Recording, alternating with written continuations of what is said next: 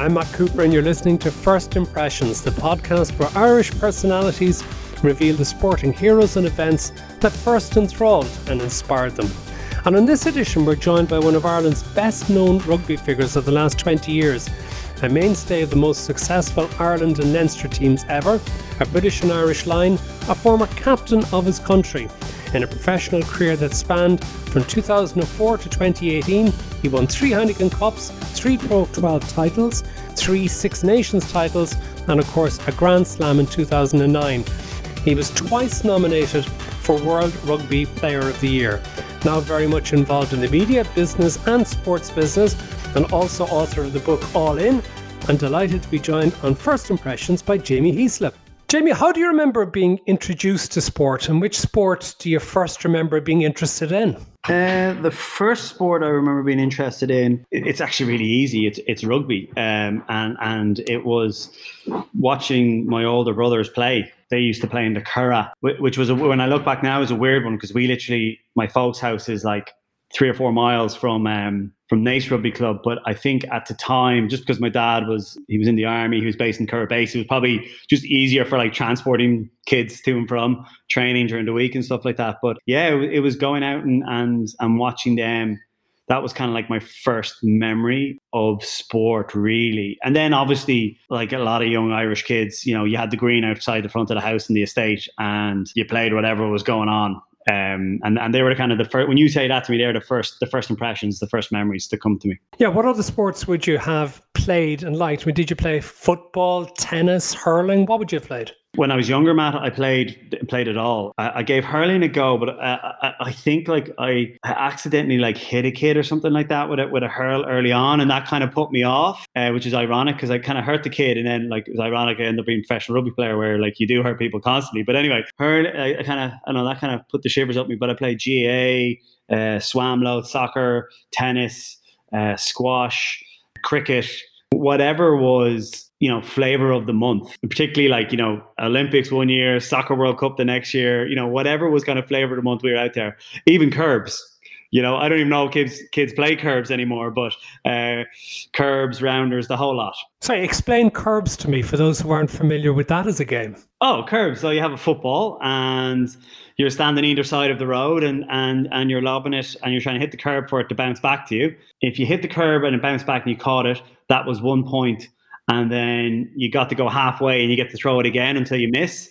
And then, um, so that was the game pretty much. But then if you missed and you were halfway and they caught it and hit you, you lost all your points. So um, you obviously kind of set a threshold of like 21 points or something like that and you played towards it. And they were, they were the things we did nice. I think loads of people have like random names for it. There was also like Tip the Can, which was probably the best game ever when you were a kid.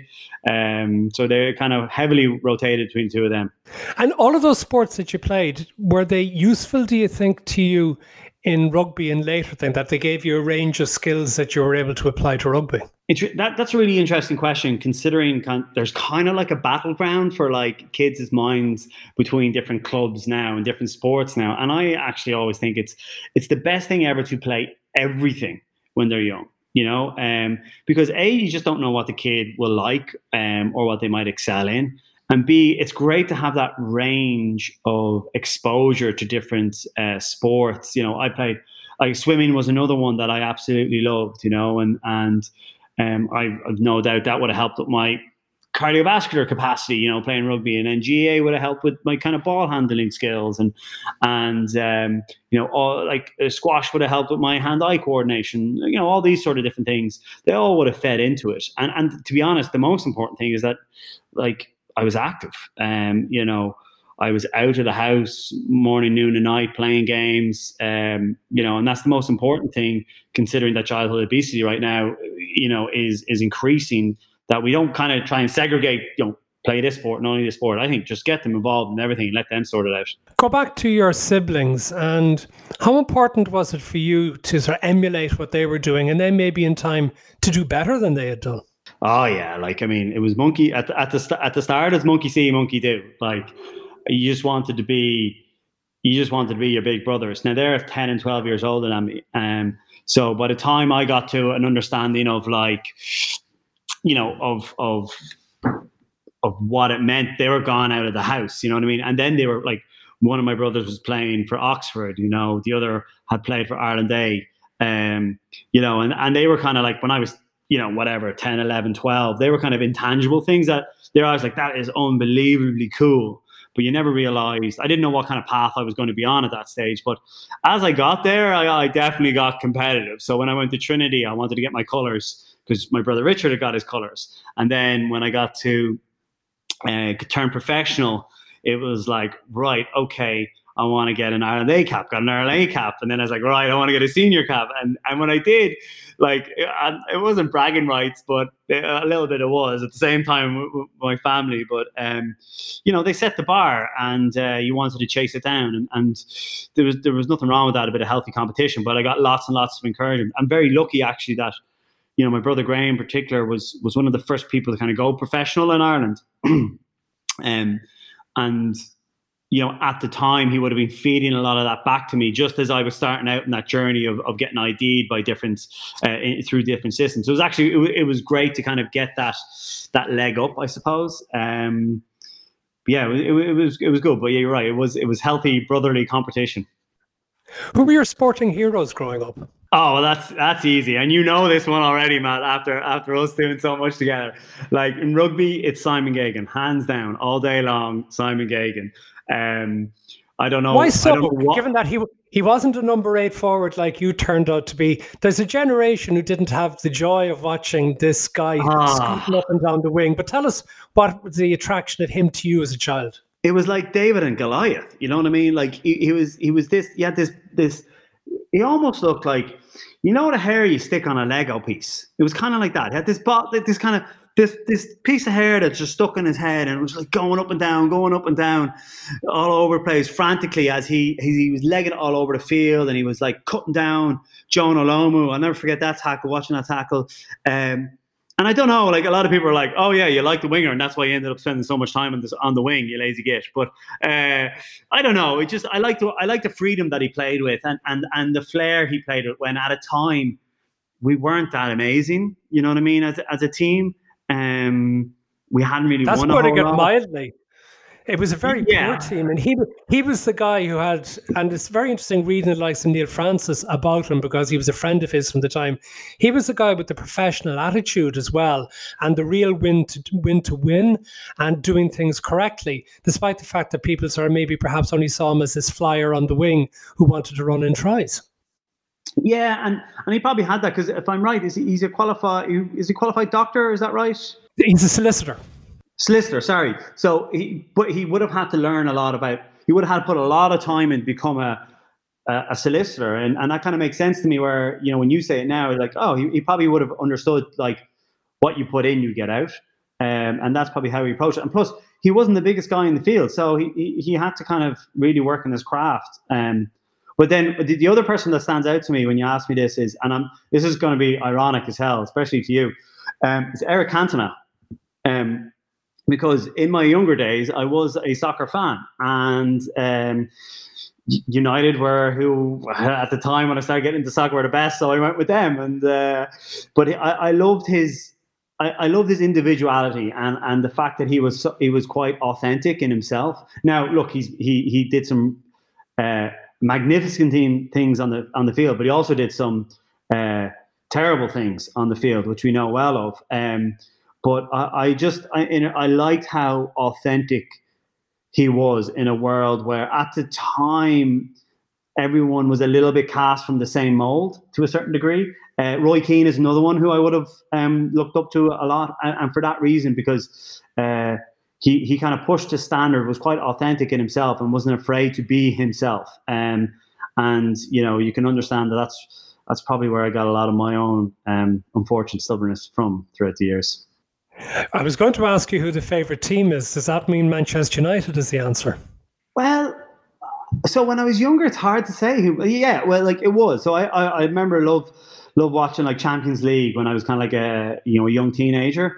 Um, and then kind of previous to that, really, it would have been it would have been like to watch. It would have been Ireland. Uh, I wasn't really a Leinster fan as such then, just because it didn't really seem like Interprovincial was what it is now, and and and, that game isn't what it is now. but I was a big big Ireland fan, um, and then I was kind of like, like, like when I was younger, it was like Kildare GA. You know what I mean? That's kind of was was what you looked up to. So, um, uh, but yeah, it was. It's kind of a hard one to say what was my favorite team when I was when I was uh, when I was younger. Did you get caught up in the whole fuss about the Kildare Gaelic football team in the nineties when Mick O'Dwyer was coaching it? Yeah, well, like I mean, yeah, like I mean, I, I remember going along to the kind of the rallies and stuff like that, and um, just because like everyone did, and you just kind of went with it, went with it. And I was playing, like I was playing in East, in East GAA. You know, I, like I said, I played everything: swimming, GA, um, athletics, uh, rugby, the whole lot. And so when when that was kind of like the uh, that was what people got caught up in. That's that's kind of that's what you did because that's what all your friends and, and your community were part of, and you jumped into. And the same thing because Naas Rugby Club went through a, a bit of a phase of that as well. Um, when when they were kind of a, a dominant kind of in the in the in the town league, and um, they were kind of you know I was in the Metro Cup. Was it? No, it wasn't the Metro Cup, but um, I was you know kind of going along to those games because I'd started playing for Naas then as well, and you're looking up to the seniors and stuff like that. What sort of Gaelic footballer were you, and what position did you play? Oh well, uh, uh, my younger years, I was because I kind of got a growth spurt early doors. I was kind of stuck up the full forward because I was a big old unit, and then um, then I was made into a workhorse of a uh, midfielder for a while. So the engine, the engine started showing early doors as well. So they, they had me running up and down like a like a headless chicken at times. But um, I enjoyed it. I wasn't. I was okay at it. like there was there was lads who were, were way better than me, but uh, what I lacked up in skill, I made up in in heart. What was the first really significant big game you can remember going to as a child? Oh, big game! Like, like it, so, the big game. It, it, really is. It's my brothers. So I, I remember going to them playing big games at under 18s and under 20s for the Curragh um, and they were they were really big games. And then uh, after that, it was watching Graham play for Connacht, um, and that was in the Warren Gatland era when they were going really really well. If you remember, they had a cracking team. Um, and it, it, was I remember like hopping in the car with my dad, going over to the sports ground, watching them. Um, I never went to any of the games abroad, but my dad did.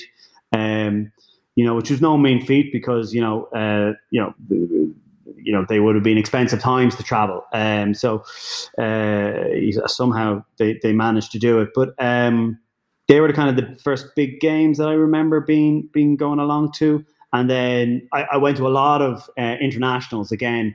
Uh, I was kind of I don't know if they paid for half the tickets I went to. I think I was just like pushed in under the turnstile for the first while. um, I think a lot of people were like that. Uh, but it, it was um, yeah, it was it was a great old time. Uh, but they were the Connacht the Connacht games are probably the biggest ones I remember first going to. And across all sports, what sort of games can you remember from your childhood that you would have watched on television and still stick out because they were so ah, big? That's easy. Ray Houghton, ninety four. Like that's that's it. Like that's that stands out to me. So Chris, I even remember myself trying to emulate because he did cartwheels after, or, or, like not cartwheels. What do you call them? Like tumbles, whatever you want to call them. And I, me running around the living room and tumbles and tumbles and tumbles and tumbles and tumbles. and uh, like, my parents just like, what is this idiot at? Um, but yeah, well, it's funny. I can see my daughter. I had a lot of energy when I was a kid, uh, and I can actually see it in my daughter. She just she wakes up at like uh, she wakes up at seven and she like goes nonstop, nonstop, nonstop. One o'clock down, out cold for two hours, wakes up at three, nonstop, nonstop, nonstop, half seven, out like a light. And I'm I'm kind of seeing that now. That's obviously what I was like to my parents. So I'd say they were happy to let me tire myself out doing the tumbles after I out and stuck it in the net.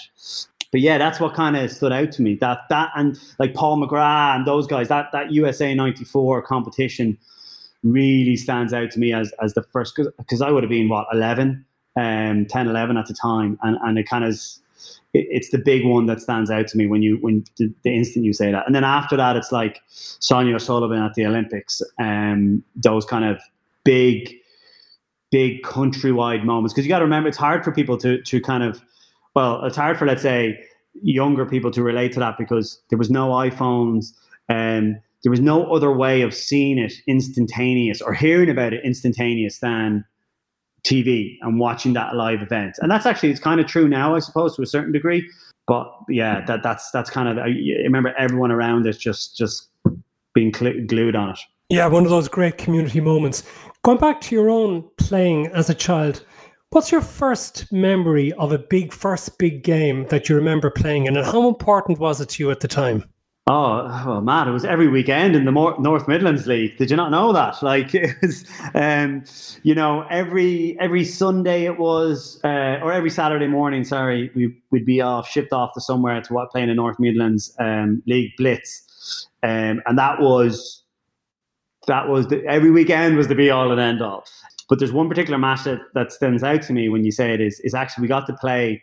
I, I, I don't know if it was an interprovincial game or or a or an international, but we, we got to play on Lansdowne Road and play across it. Um, and I remember going, this I, it, in my eyes it was like this is an international. These people are here to see us play. Us Naas under tens are what everyone's here to see.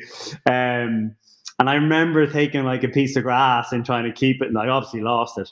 But uh, I had it for a while, but um, that's what kind of that was that was the big one to me. And then following that, I, I didn't really have a moment like it again until um, I was uh, oh god, what age was I? I was fourteen, and I was playing my first year of junior cup rugby, and we got to the final against um, Blackrock. Then we got beaten out the gate by Blackrock, but that was the first kind of like uh, big like following the under 10s, obviously the first kind of big moment that I would have had um, uh, you know, on the field. And how did you cope with losing that as an under 14? Oh, it was like, geez, there was tears and everything uh, out of fellas coming back down the road to Newbridge. Um, you know, because it was, it was, it was, there was such hype about it. And that's what actually killed me this year a little bit, not getting to see the juniors and your seniors uh, finish it out, you know, with COVID 19, because um, there hasn't really been success in the college since uh, Mickey Quinn's days, and, and I just want people to. I just want to be able to shut up Mickey Quinn and let someone else have the limelight, if I'm honest. But uh, yeah, he's relentless with it. But um, you know, they didn't get the chance to kind of finish out that journey and, and, and live that experience, be it winning or losing. But yeah, there, there, in our experience, there was a lot of tears, a lot of tears. Um, it was a good, great team. Um, but yeah, it was definitely a moment for us, and and kind of like a, again a bit of a David and Goliath kind of moment for us. Uh, you know, Newbridge College kind of at the time weren't weren't as strong as they are now, even, and um, to kind of be able to, to, to go toe to toe with a lot of the big boys, big schools was was a great moment. So, what was your first memory of winning something of any significance? I didn't win anything until under 20s. Uh, it took us a while uh, for me to get any sort of success in rugby. I don't know why I stuck with it for so long.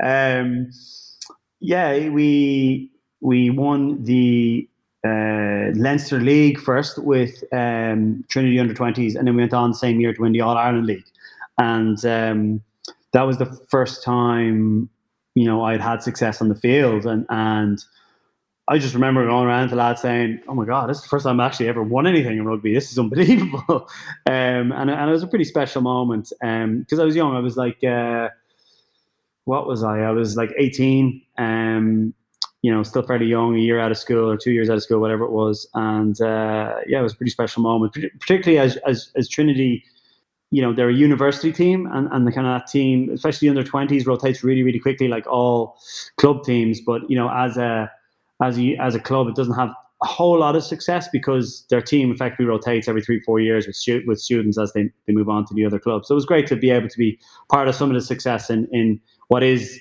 the oldest consecutive running club in the world. How difficult is it as a young fellow, though, if you're not unsuccessful winning teams, to continue playing and continue your development without giving it up? Yeah, I, I think the important part then is like, is, and, and, this is a big thing, isn't it, for a lot of um, community clubs as well, that I, I, think that's what that's the importance of these clubs and the importance of what they the role they play in the community and uh, how they rope everyone in and, and real give a real good sense of ide- identity. I think that's what the really important thing is, and that's how you you keep uh, players and kids involved, and um, you know you go through these shared journeys together. I mean, it's not easy, but um, you know, it, it, you know, it's not easy when, when everyone, you know, if they're if they don't win, I suppose. But I think you change it and you and, and you focus on the experience and you create amazing experiences, and that's how I think you keep people kind of in the game. When you're a kid as well, when you're a child, you build up games against rival teams, and sometimes they would have special players that you get rather fixated on. Were there yeah. individuals like that when you were growing up, and what did they end up doing in sport? Well, the, the team that stands out is Barnhall when we were in Naas. Like, they were our enemy. Um, but no individual stands out for me. It wasn't really till I was coming through the age grade system. Like, um, there was a player called Dave O'Brien, who was a flanker for. I think he ended up going to. I think he was in in Belvo or Michaels. I can't remember.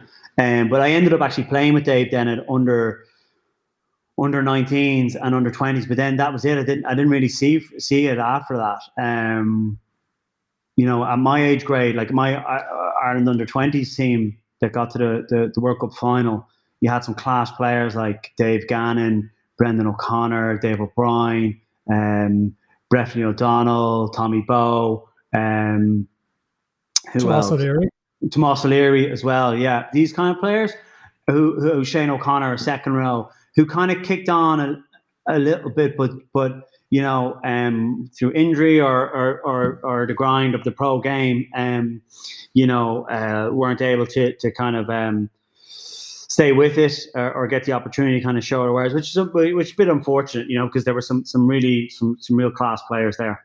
And then it, when we did the book, you spoke a lot about coaches throughout your career, most noticeably Joe Schmidt, people like Stuart Lancaster, and going back Eddie O'Sullivan, Declan Kidney at international level. But who was the first coach? Who really had an impact on the way that you played and gave you confidence in yourself to go forward? Oh, that's a good one. So I would say uh, there would have been. Oh, that's a that's kind of stumped me actually. I would say you Tony can go Smeeth, for more than one if it suits, suits you. Go yeah, yeah. So I, I'd say like Tony Smeeth did in in uh, in Trinity. He let me play with a lot of freedom, and Hugh McGuire was was is still the forwards coach, and he helped me have a lot of freedom as well. And then and then Michael Cheika would be another one, obviously. Um, he he because you know I was very very lucky that he was my first essentially professional coach, and he was a back row player, and he was young. I was able to relate to him in some way, um, and and he just gave me a lot of freedom to play and, and kind of be myself as such. Um, Sorry, that's that's three times now that you've used the word freedom in how you play, and rugby has become such a very structured game. And you yeah. would have been throughout your professional career very much the professional who did the job as was required of you. So, why do you use the word freedom? And in what way did Smeeth and McGuire at Trinity give you freedom to play?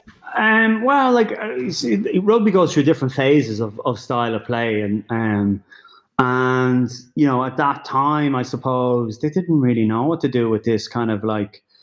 You got to remember. So I come I come into Trinity at seventeen. I'm 100 and what am I at that stage? I'm about 116 kilos, um, kind of running around.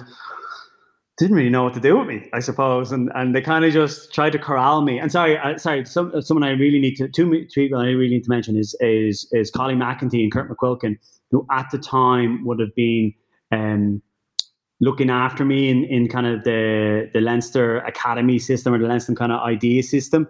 Um, and I'm really lucky because obviously Kurt's a back, and I got to play a lot with him and, and play this like the stuff he was doing was was very unstructured attack kind of play. But then I also had Colin McEntee, who was a back row for Lansdowne, who's now uh, head of the elite player development pathway uh, for Ireland.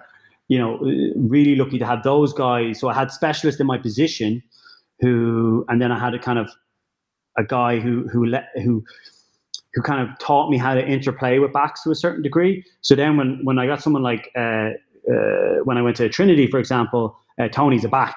You know what I mean? And and he wanted me just playing with backs, and I think that was just the style Tony liked. He liked the loose forwards playing pretty well with the backs and not and not having too much structure.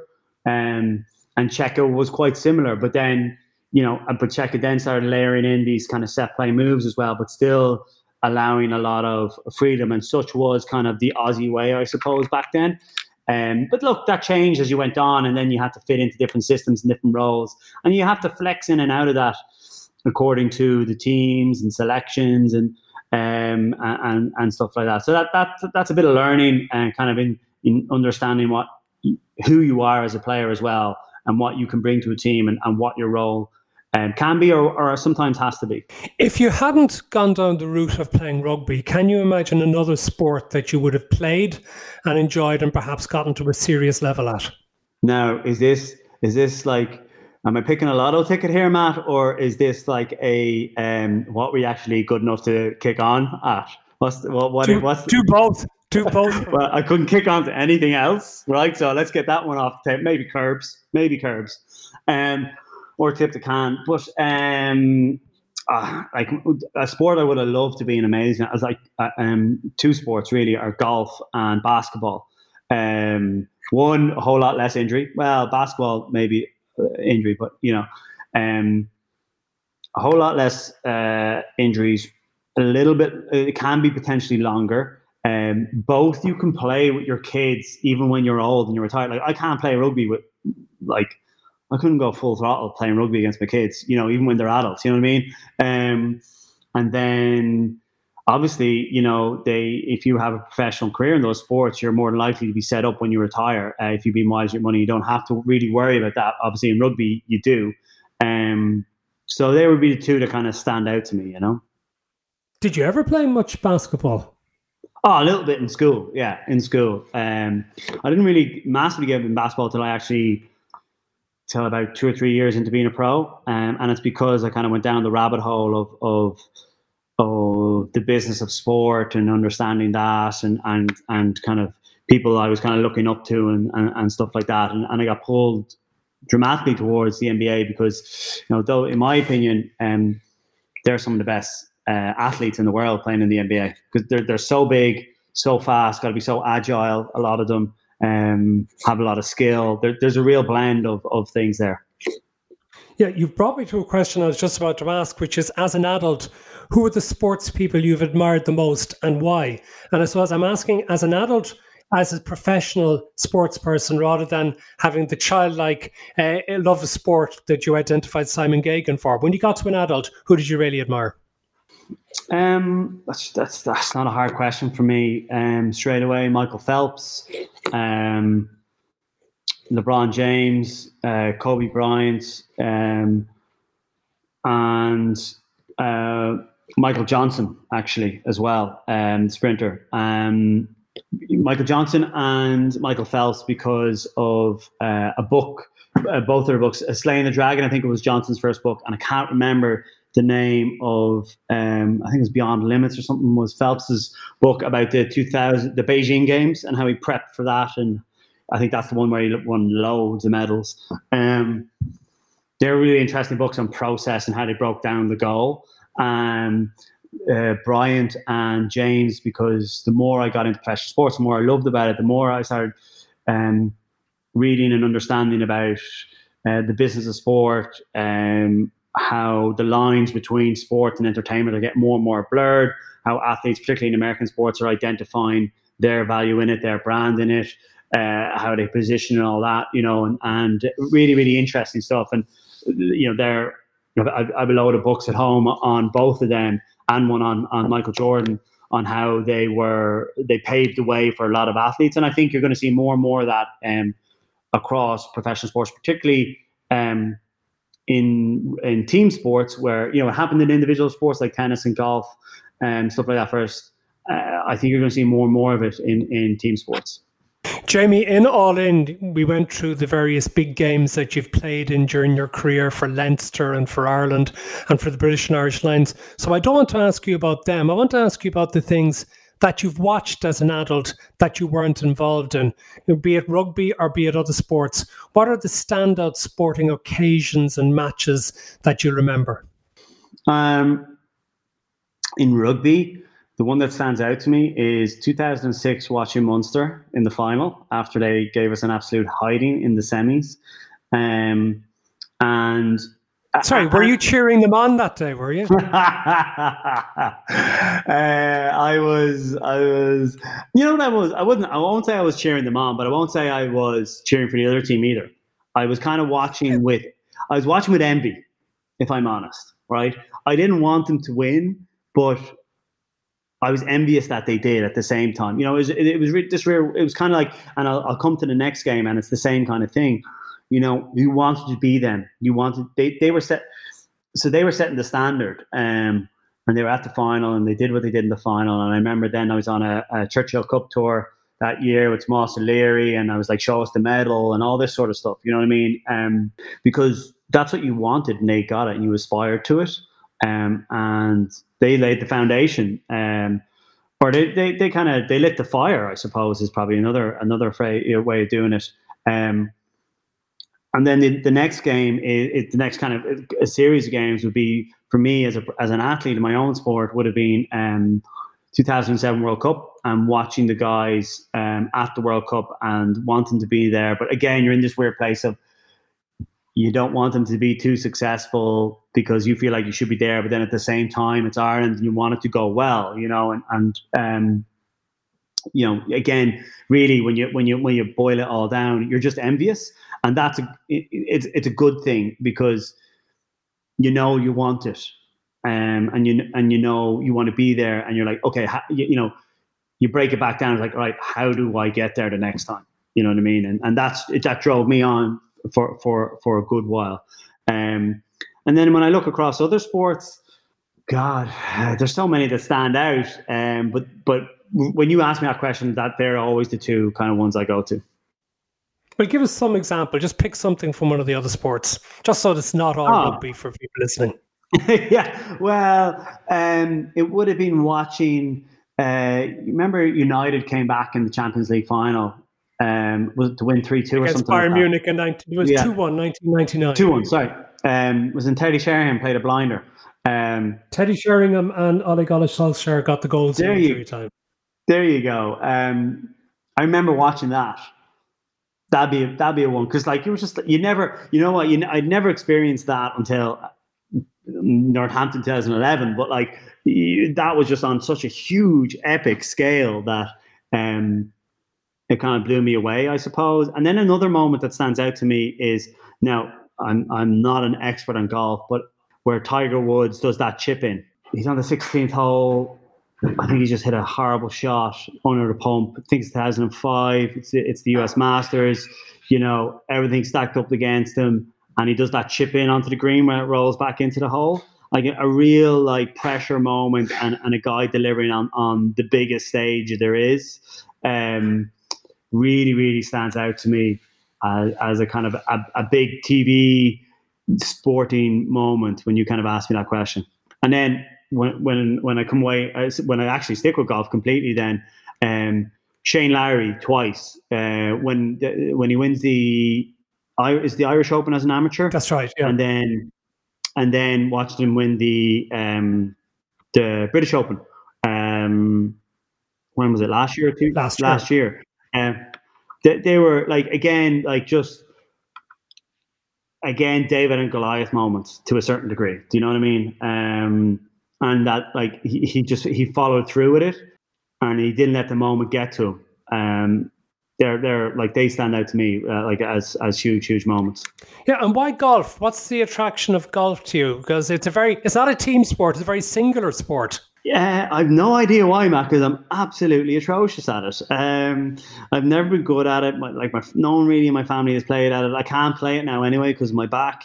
Um, and I, I don't know why, but uh, but as a as something to watch and a skill game and pressure moments and you know the, the battle that's going on because it's all on one one individual and it, it, it all rests on their shoulders and and which is ironic because I'm I'm a big fan of team sports, but like it, it, you know, it's really interesting to see that kind of those pressure moments on individuals and how they deliver and how they deliver consistently and how they rebound, particularly in golf, how you can they rebound off bad shots and um, or sometimes guys capitulate or we you know we touched on Shane Lowry how how he you know kind of stayed at it and didn't let it get to him and delivered. Um, just on those kind of big moments is uh, just just a I don't know a weird fascination of mine.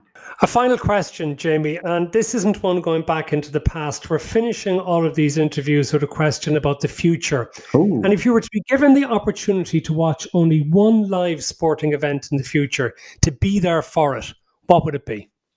Oh, can I say two? And did I? Oh, yeah, of course you can. You okay, can. well, and they're rugby related, right? One's very immediate. One's watching the Lions beat South Africa next year in in South Africa. Um, that would be amazing to see. And then the other would be watching Ireland win the World Cup. That would be that would be amazing. Be amazing. It would be, but do you yeah. ever think it's ever likely to happen? There's no reason why it shouldn't happen. Or sorry, there's no reason why it couldn't happen, I should say. Um, a lot of things have to go right, Matt, as you know. Um, you kind of have to have like timing in terms of players and where they are in their career and injury and the style of rugby that you're playing and the opposition and all sorts of different things have to go your way. But um, I do very much think it's um, it's it's it's a possibility, just like the last World Cup was a possibility. Um, but you know, uh, being favourites or being in a really good place and delivering on the moment um, are two kind of very different things that are very hard to get right. We will leave it there. Jamie Heaslip, thank you very much for joining us on First Impressions.